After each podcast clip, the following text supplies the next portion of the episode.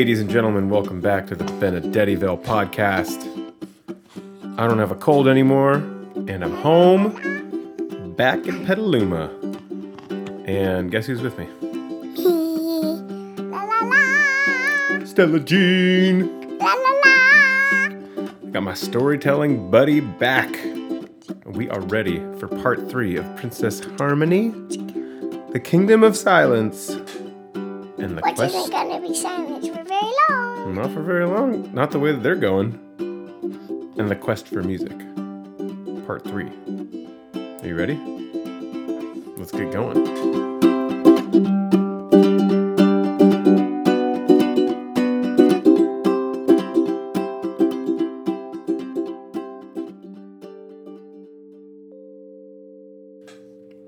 Now, one of the things that probably happens when people don't listen to the podcast for a while is they probably forget where we are in the story. So I'm going to tell real quick, and you can help me tell what's happened in the story so far. So, so far, there's a kingdom called the Kingdom of Silence, Yeah. and there's a princess there, right? Yes. Whose name is Princess Harmony. Princess Harmony, and she meets Mother Melody and gets a map, and then she goes into the old forest to bring music back to the Kingdom of Silence. And who does she meet up in that big tree? You remember his name? His name is Ruxapold. And he's a bird who can talk, and he's the first note of the great scale. And they just, I believe, got Ruxapold free from his chains, and he got put in the chains by the Cacophonix, who we don't really know a lot about yet, but he seems pretty mean. And they spent the night with a nice family of badgers, and they were going to get up and check out to see if they could find the next note of the great scale. And that's where we left them, right? Yeah. All right, well, let's see what happens.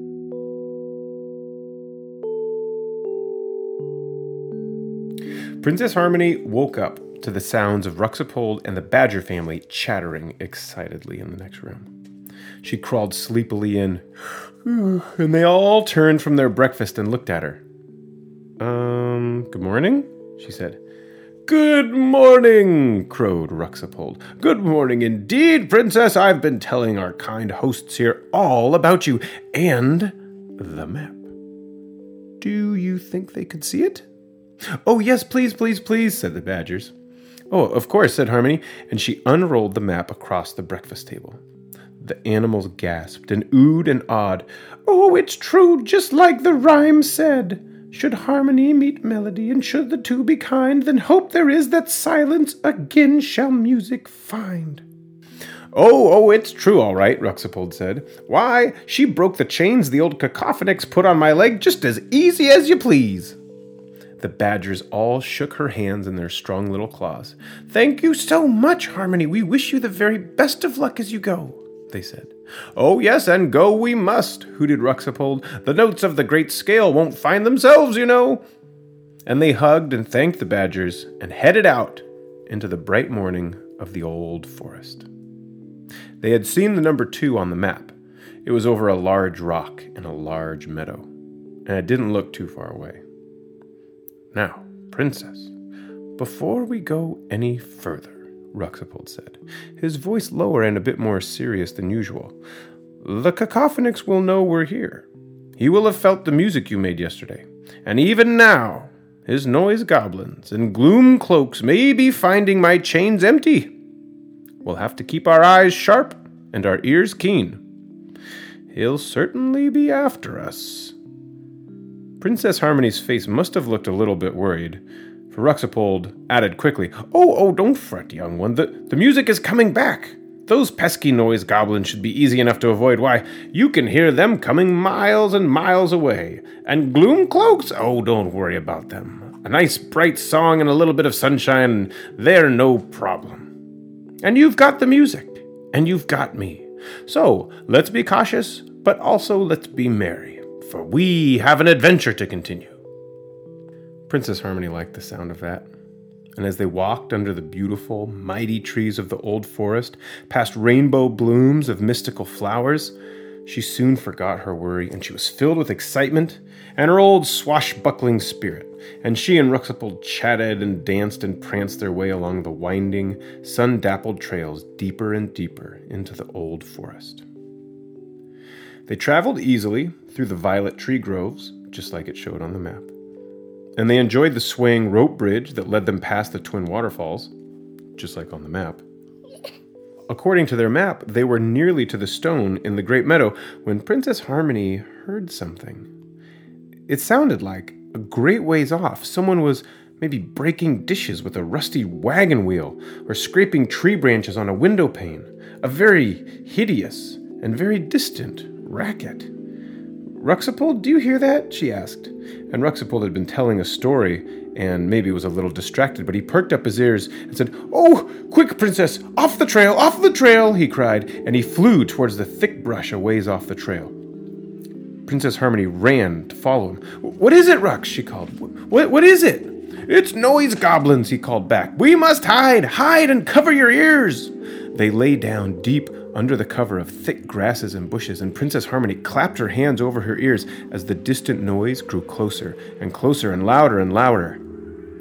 It was terrible. It was like listening to a big mill saw cutting up panes of glass while a steam whistle blew out of control, and it was getting louder and louder, and she pushed her hands more firmly over her ears. And then, as the sounds grew so loud as to be nearly unbearable, Princess Harmony could see through the leaves in front of her, walking down a path, a group of four creatures.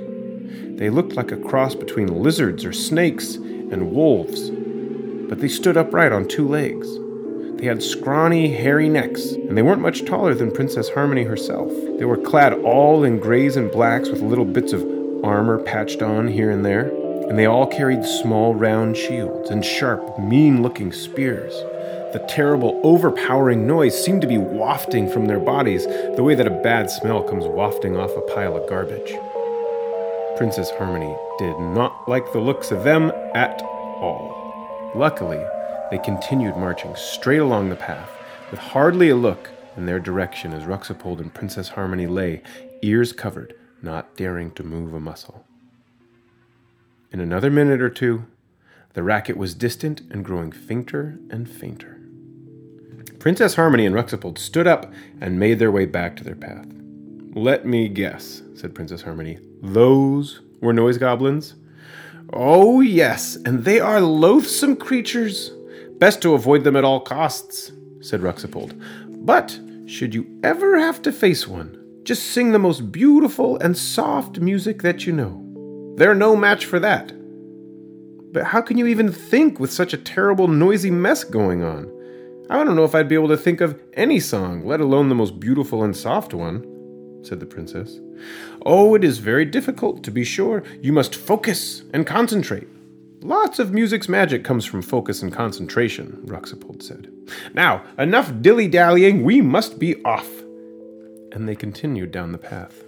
After another, more cautious hour of walking, and choosing hard to find and twisting paths through the old forest, looking at their map, the princess and Ruxapold found themselves in a lush and sun filled meadow, and in the center of the meadow sat a large, moss covered stone. Just like the map said, Princess Harmony said. And they looked, and in the stone, sticking out from the top, Princess Harmony could see what looked like the handle to a sword. Eureka! shouted Ruxapold, and he flew directly over to the handle and started flapping and pulling furiously. It's Ray Bright, Suncatcher, second note of the great scale! Come, princess, come pull her free! Princess Harmony skipped across the meadow and pulled and pulled and pulled with all of her might. But even though they both pulled mightily, the sword would not budge. They fell back, panting. Oh, it's no use, Ruxapold. We won't pull it free. There has to be another way. And so they began to wander all around the stone and the sword handle and the meadow, looking over everything for some bit of a clue as to how to free the sword. But with no luck. And then, while taking a moment to rest on a green, mossy patch of stone, Princess Harmony's hand slipped, and a patch of moss came loose. And underneath were some very interesting marks in the stone. Harmony cleared away more moss until she could see a message written, carved into the stone itself. It was three dots, what looked like a lightning bolt, three more little dots on some lines. and another lightning bolt. She did not understand, so she called over Ruxapold. What's it mean, Rux? Have you ever seen this before? she asked.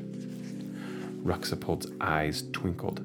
Oh, yes, indeed, Princess. This. This is the ancient language of music itself.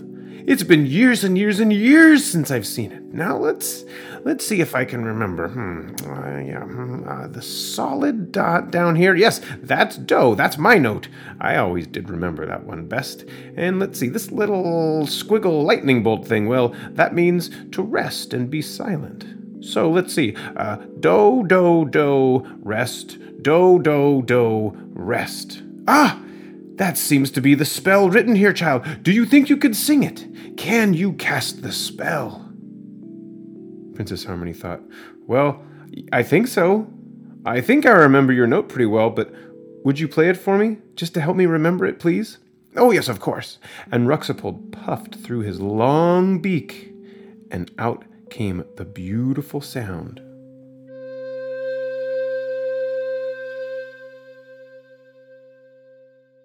And the princess, remembering the written spell, and now remembering Ruxapold's note, sang as best she could. Do, do, do, rest.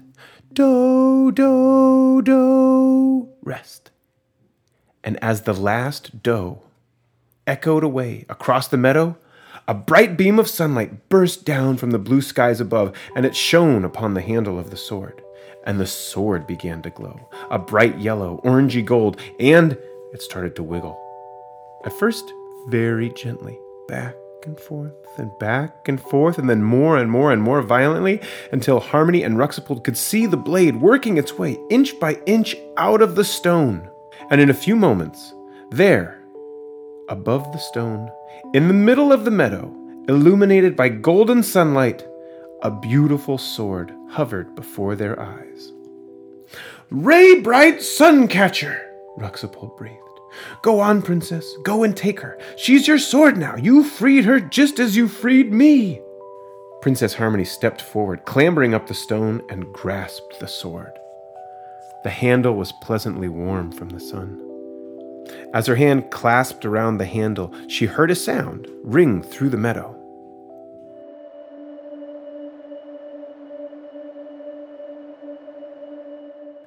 That is Ray, second note of the great scale, cried Ruxapold. It's just as sweet as I remembered. Oh, Ray Bright, it's so good to hear you again. Princess Harmony could hear the new note ringing through her body, and she couldn't help but sing it herself. Ray. She felt the music and the magic stir and shiver through her whole body, and as she stood clasping her new sword, Ray Bright, she felt strong and hopeful, and she felt sure that no cacophonix or noise goblin or whatever else could stop her.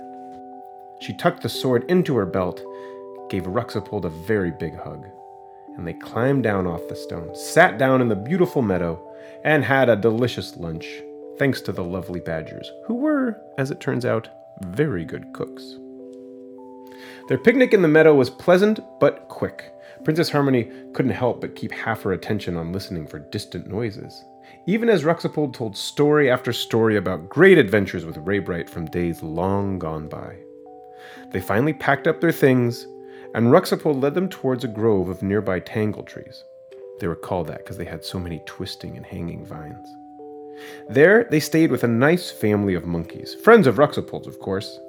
They had very comfortable beds and very delicious food. And Princess Harmony lay down, very, very tired, for a night, safe and cozy, high in the trees, with Ruxapold and Raybright lying on either side of her.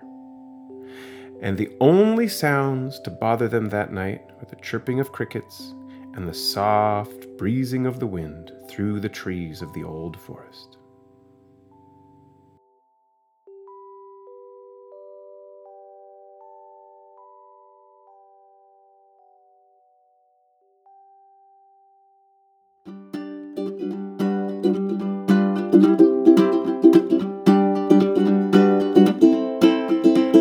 Okay, everybody, that's the end of part three of our story. Thank you all so much for listening and for tuning in to Princess Harmony's adventures. We almost didn't make it through that last part of the story because Stella got a bad case of the giggles. But we made it. We made it. We did it, folks. So we'll see you. We'll see you again, hopefully next week for part four of Princess Harmony, the Kingdom of Silence, and the Quest for Music. We'll see you soon in Benedetti.